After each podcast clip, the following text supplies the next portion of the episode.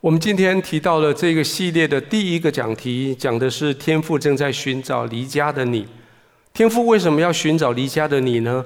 因为耶稣在创在路加第十五章所说的这个比喻里面提到了三个比喻，三个比喻都讲到一个现象，就是那个牧羊人有一百只羊，那个富人有十个钱，那个老人有两个儿子。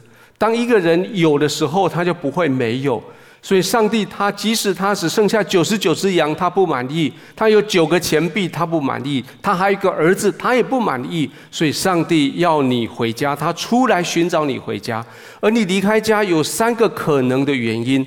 第一个原因是跟第一个比喻有关系的，就是你很努力的奋斗，你却走迷了路。你的出，你的本意不是坏事，你本意不是要作恶，你只是为了要挣一口饭吃，你只是为了要再发挥多一点。结果你越走越走越走，就离正道越走越远，甚至掉到坑里面去，想要回都回不来。这时候牧羊人就来到你的身边，代表的是耶稣来到你身边来寻找你，把你扛在他的肩膀上，把你带回家。他完全不去责。怪你为什么要那么调皮离开家？但是他把你扛回家以后，他就叫他的亲人朋友一起来欢喜快乐。各位，不管你过去你是用这个方法，你是因为你很努力，结果你就越来越远。今天神要带你回家，而第二个回家的理由是你被一些错误的观念给误导了。你以为你的爸爸妈妈不爱你，你以为你的兄弟姐妹排挤你，你以为你的你的啊这些才华被被挤压，你没有办法发挥出来。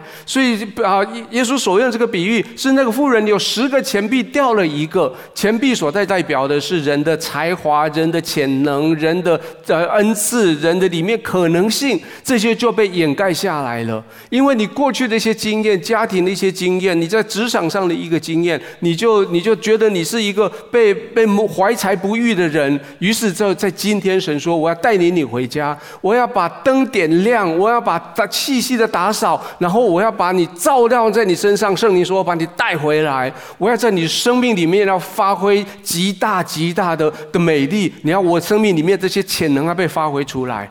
而第三种你会离开家的可能性是，其实你心里面充满了创意，你有好多的想法。”你不想被辖制，你不想被一个宗教、被一个信仰、被一个生活模式给辖制，所以你把自己突破，然后你想要出去创造自己的世界。结果你怀才，你去遇到了不好的人，就去遇到不好的环境，就像这个小孩一样，他拿着爸爸给他的钱财出去，就自己挥霍，结果就遇到了更遇到更可怜的是，遇到当下的一个大饥荒，结果他就掉到猪圈的里面去。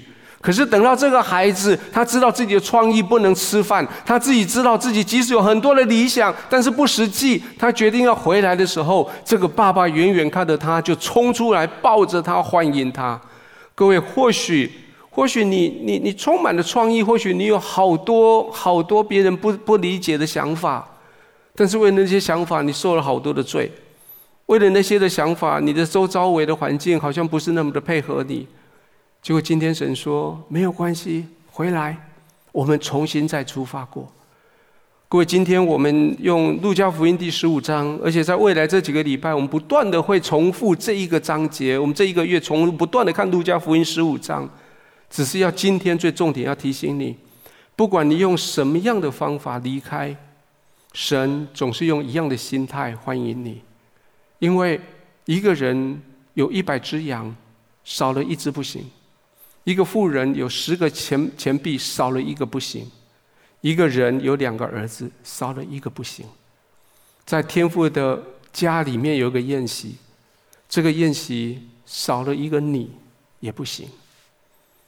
今天来到了这个聚会里面的人，不管你是基督徒，你是第一次到教会来到小组来，今天神在告诉你说：回家，你的位置在这里，回家。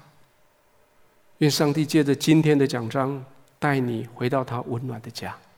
愿上帝祝福你们。